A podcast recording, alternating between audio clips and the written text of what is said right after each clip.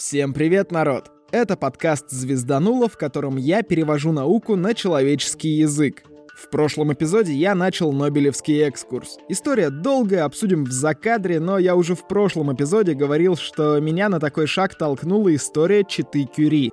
Я решил прям во что бы то ни стало поделиться ей с вами, потому что это что-то нереальное.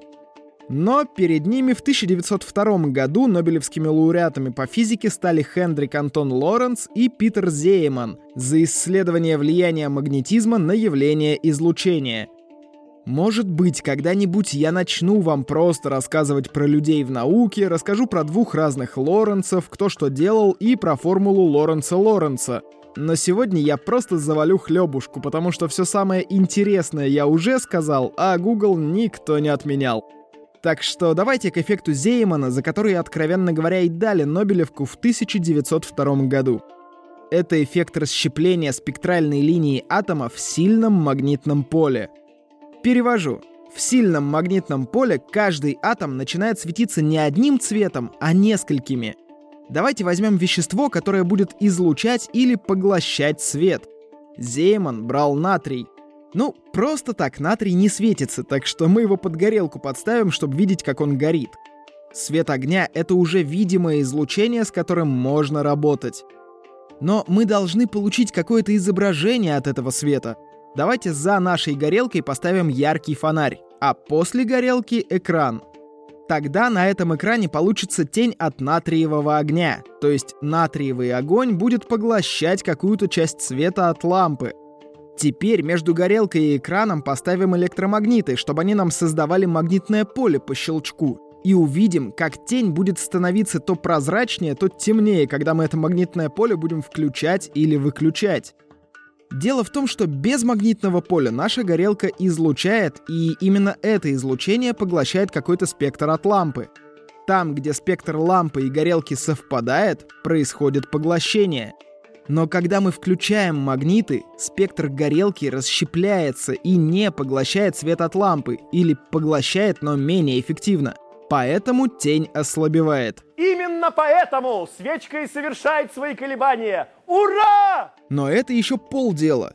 Теперь, если между свечкой и магнитами мы поставим еще один экран, в котором прорежем тоненькую щель, а свет от щели направим на старенький CD-диск, то получим, во-первых, простенький спектрометр, который нам разложит свет на спектральные линии, а во-вторых, эти линии со включенными магнитами начнут раздваиваться, а с выключенными снова станут едиными.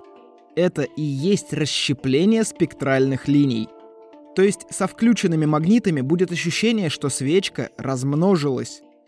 На самом деле свечка осталась одна. Это свет на экране расслаивается на разные составляющие. В зависимости от вещества, силы магнитного поля, от того, как мы будем смотреть, составляющих будет 2, 3 или больше. Когда изображений два, они оба расщепленные, но когда их три или больше, то как минимум одно из них будет основным. И причем отличить расщепленные линии от основной будет довольно легко. Они все по-разному поляризованы. То есть можно тупо взять поляризованные очки и покрутить их туда-сюда, чтобы увидеть, что под одним углом видно одни линии, а под другим другие. А если уж совсем честно говорить, то полосы тоже не шибко-то разбегутся. Вернее, разбегутся, но на какие-то нанометры, так что глазками мы просто увидим, что свечка стала толще. Для того, чтобы различить полоски, все-таки нужна аппаратура. А это довольно топорный школьный опыт. Нам сейчас прилетит от ребят с нормальными спектрометрами и более крутыми игрушками, в которые этот эффект можно наблюдать гораздо лучше. Так что давайте сворачивать нашу лабораторную работу и переходить к теории, что ли. Что происходит? Когда мы натрий под горелку подставили, мы дали ему много энергии. Когда у атомов появляется энергия, они возбуждаются. Помните, мы на уроках химии рисовали электронные уровни и подуровни, такие лесенки из квадратиков. Вот когда электрон из одного квадратика в другой переходит, это возбуждение. И именно при переходе от одного уровня к другому электроны начинают светиться, то есть испускают фотоны. Причем не просто так, а с определенной конкретной длиной волны для каждого случая — Каждый такой уровень, то есть каждая лесенка, которая начинается с одной клеточки, это терм. Спектральный или электрический, как хотите называйте. И обязательно все запоминайте, чтобы выпендриться потом, какие вы все умные. Но в тексте так много непонятных фраз, но в тексте так много заумных слов. Если каждая клеточка терма либо полностью забита, либо абсолютно свободна, в каких бы возможных комбинациях это не было, значит терм синглетный. Его суммарный спин равен нулю. Проще говоря, если в системе нет свободных или валентных электронов, нам это подходит. Если в момент перехода между такими вот синглетными термами мы добавим сильное магнитное поле, получится простой эффект Зеймана. Это самое магнитное поле начнет как бы раздваивать одну клетку. Один электрон тянется к одному магнитному полюсу, другой к другому. Так, отошли от меня по разным сторонам. Один в один угол, другой в другой, третий в третий угол разошлись. И вот один из электронов такой, скажем так, псевдораздвоенной клеточки возбуждается на уровень выше – Возбуждаться он может тремя вариантами. Первый. На исходной орбитали остается, скажем, электрон со спином вверх, на верхнюю орбиталь переползает электрон со спином вниз, то есть спины противонаправлены. Второй вариант — это еще один противонаправленный случай, когда остается электрон с нижним спином, а возбуждается с верхним. Ну и есть только один вариант с сонаправленным спином. Почему только один? Потому что при возбуждении нам вообще пофиг, как рисовать стрелочку, вверх или вниз, если мы понимаем, что она сонаправлена. Вообще я могу ошибаться, так что если вы собираетесь пользоваться подкастом для подготовки к экзамену, перепроверяйте все, что я сказал, и переосмысливайте учебную литературу самостоятельно. Если вдруг у тебя нет головы, я могу тебе легко одолжить свою, но только чушь, чтоб ты потом не ныл, мол, Нойс, ты мне подложил свинью. Я понял так, как рассказал. Но в любом случае в простом эффекте Зеймана спектр расщепляется на три и только три линии — потому что есть только три варианта, как и куда электрон в этом атоме может возбудиться. Но есть заковыка. В зависимости от того, как мы поставим магнит и как мы поставим опыт, полос на экране будет три или две. Магнитное поле как бы сопрет основную спектральную линию и оставит только расщепленные. Ну ладно, давайте дальше. Сложный или аномальный эффект Зеймана встречается гораздо чаще — его можно наблюдать на несинглетных линиях, а количество полос увеличивается в зависимости от полного момента. Короче, жуткие теоретические дебри. А вот эффект Пашина-Бака — это сложный эффект Зеймана, помещенный в настолько сильное магнитное поле, что вырождается он опять же в простой. То есть у нас опять будут только три полоски на экране.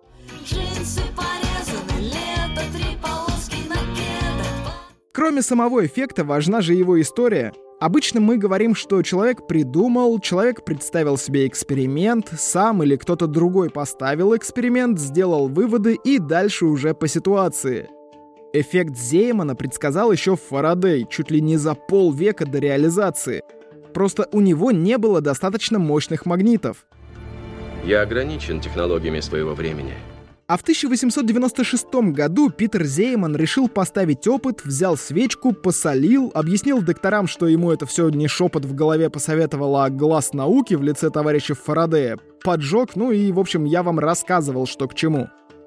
В 1897 году об этих опытах узнал Хендрик Лоренс, и, как соленая свечка, возбудился так сильно, что аж на следующий день прибежал к Зейману со своими теоретическими наработками на этот счет — то есть он за день успел описать полученный эффект. Но тут произошла проблема. Лоренс развил теорию на основе классической электродинамики, которую сам же и разработал. Она описывала простой эффект Зеймана, но когда выяснилось, что существует еще и сложный, начала сбоить. В общем, пока квантовая физика не появилась, объяснение так и не было полным. Поэтому, когда в 1900 году Планк описал квант действия, работа пошла — и уже в 1902 Питер Зейман и Хендрик Лоренс стали вторыми в истории Нобелевскими лауреатами по физике. История, конечно, восхитительная. Сначала Фарадей придумал, что может случиться. Потом Зейман поставил опыт.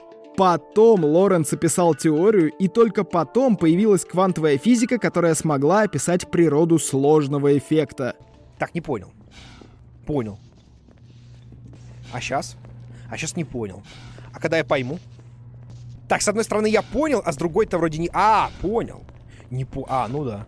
Но это еще не самые странные ребята. Лауреаты следующего года просто заставили меня рыдать в голосину. Я не буду много рассказывать про радиоактивность. Все все понимают. Ядра элементов внезапно распадаются, превращаются в ядра других элементов и плюются остатками во все вокруг. Прям алхимия в чистом виде.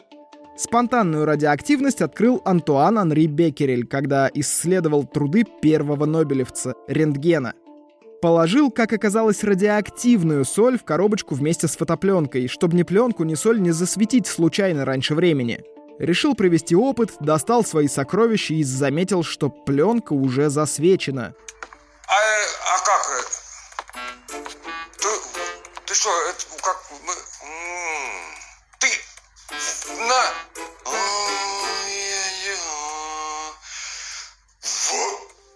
Так и понял, что соль сама по себе стала источником излучения — а чита Кюри, Пьер и Мария это дело позже внимательно изучали, за что все втроем и получили Нобеля.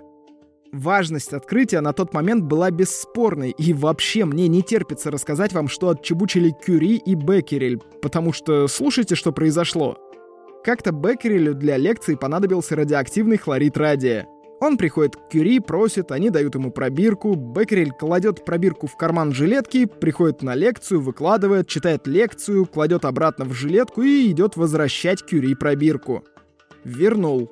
На следующий день увидел, что на коже в месте, где была пробирка, появилось покраснение и даже язва в форме пробирки — Рассказал Кюри. Страшно, очень страшно. Мы не знаем, что это такое. Если бы мы знали, что это такое, мы не знаем, что это такое. Пьер Кюри, даром что ученый, что сделал? Правильно, прилепил к себе пробирку такую же на 10 часов. Молодчинка! Умничка! И что бы вы думали, тоже заработал себе ужасно болючую язву.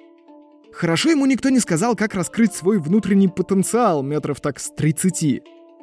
Вообще, мне кажется, что почти вся Нобелевка тех лет выдавалась хотя бы за то, что выжил. Один жену под непонятные лучи подставил, второй услышал, что у коллеги от пробирки ожог остался, повторить решил. Лечились потом два дурня, страдали от язв. Безумству храбрых, блин, поем мы славу. Чип и Дейл, слабоумие и отвага идти. Нобелевцы, мать их. Ладно, давайте к закадру, что ли. Нобелевский экскурс — штука долгая, поэтому я решил посоветоваться с вами — История премии насчитывает 121 год, хотя в некоторые годы ее никому не присуждали. Но в любом случае это почти 120 работ.